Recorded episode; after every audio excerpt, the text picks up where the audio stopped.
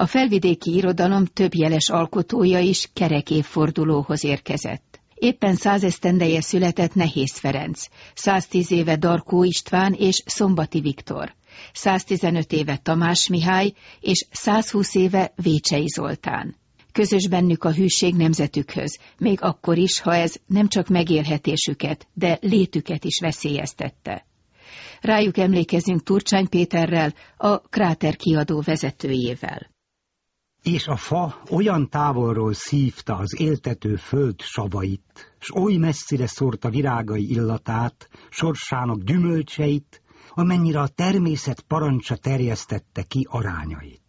Ez a fa a magyar irodalom, a szerves magyar irodalom fája, amit már Móricz Zsigmond így nevezett, és hiába kerítették jobbról, balról, és innen-onnan szét, úgy mondhatom ezt a fát, az egyszerre virágzott. Tehát a felvidéki irodalom eszmélési időszaka kicsit lassabban ugyan, de ugyanúgy egy időben történt az Erdély és a délvidéki irodalom eszmélésével, sőt, jelen esetben be fogjuk mutatni egy kárpátaljai szerzőnket is. A múlt század első felének irodalmi alkotásáról beszélünk. Kíváncsi lennék, hogy ez az egység ma is tart-e? Ma egy olyan érdekes folyamatot érzek, mintha nem akarná a felvidék megmutatni a saját felvidéki arcát. Sokszor még Erdélyben is, hogy kritikával élhetek Mórici hagyományból, hogy mi a magyar kultúrát nagyon egységesnek érezzük. Nekem egy felvidéki költőt mondjak, Cserényi László egyik legkiválóbb magyar költők egyike. Folytathatnánk a sor délvidéki szíverivel, aki ugyan már meghalt. Tehát egy a kultúra.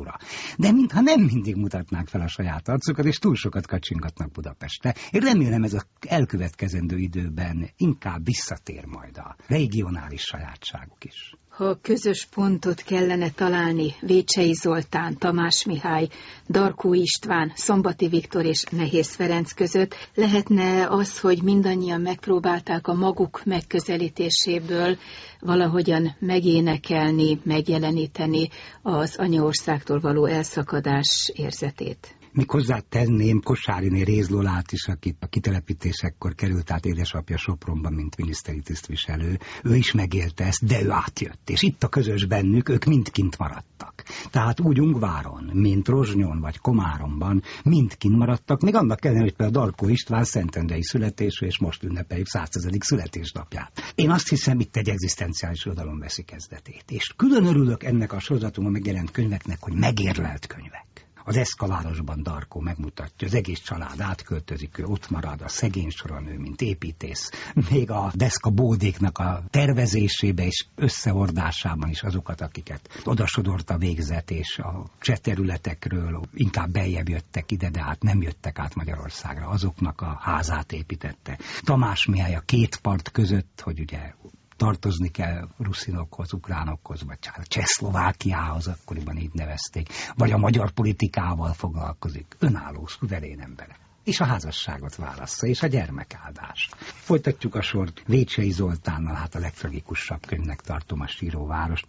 Nagyon boldog voltam a minap, hogy Hoppá Mihály a nagy néprajzos felhív. Tehát abban az ő családjának története is benne van ebben a könyvben. Igen, ilyen gyökerek, így jutunk el a mai napig is. Szombati... Hassa ez a bizonyos síróváros. Igen. Vécsei Zoltán könyvéből az is kiderül, hogyha valaki még bármiféle nosztalgiát vagy szimpátiát érez a Károlyi kormány iránt, iránt, hát olvassa el a könyvet. Igen, és borzalmas jelenetek, tehát én legszívesebben ez az absztrakt vörös-zöld korongok, amit a borítók tükröz, az nem is mutatja meg azt a cinizmust, amivel jelentek ott is meg. És ahogyan a magyar kormány semmiféle közösséget nem vállalt, nem támogatta az elszakít, illetve hát még akkor ugye a trianoni döntés előtt vagyunk, tehát az elszakításra ítélt területeket, miközben a csehek vagy csehszlovákok már nagyon tudatosan tervezték a hadművelet területeket a területek bekebelezésére. Igen, ezek a könyvek szinte egyöntetően bemutatják ezt, hogy egy érdekességet mondok, hogy még a zsidóság is hamarjában szlovák lett. De ezt most nem kritikaképpen mondom,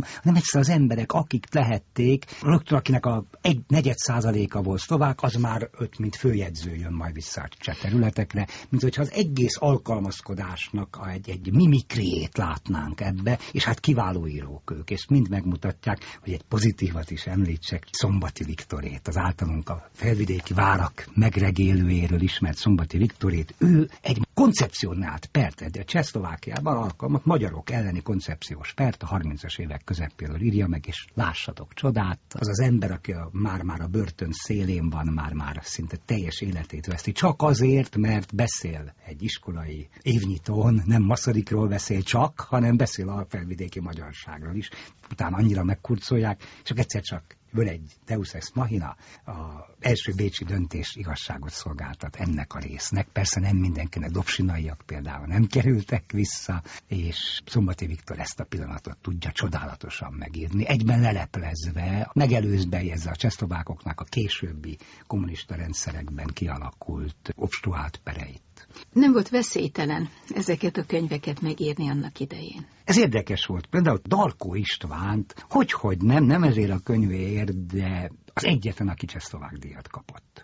Ennek talán az oka az volt, hogy azért a 30-as években hatalmas népművelési munka zajlott. Magyarul szinte alig megszólalva, de a nép, a civil erő, ma így neveznénk, az nagyon küzdött. Ide tartozott Nehéz Ferenc is, aki a visszacsatolás után kiváló katolikus újságíróként országos hírülapokba is írt. Ott teremtett kultúrát, tehát itt a népművelés és a regényalkotás és a próza irodalom az nagyon összevonódott. De volt olyan kötet is, ugye, amit a nyomdából megjelenés után frissiben kellett kimenekíteni a zúzda elől, és egyáltalán ennek köszönhetjük, hogy ismerjük ma a könyvet. Igen, visszakanyarodtunk a Vécsei Zoltánhoz, ami tényleg rendkívüli abból a szinte epikus mű, tehát olyan hömpölybe, folyamatba, árvizeket, természeti katasztrófákat, családok életét, visszamegy a, a első világháborús eseményekhez, kórházakba, zászlóváltásokba, kísérteties, szinte már-már Kamu pestisére emlékeztető jelenet sorok százai vannak ebben a könyvben, hiszen ez mind a hazaszeretetről szól, hogy ők közöttük a határ változhat,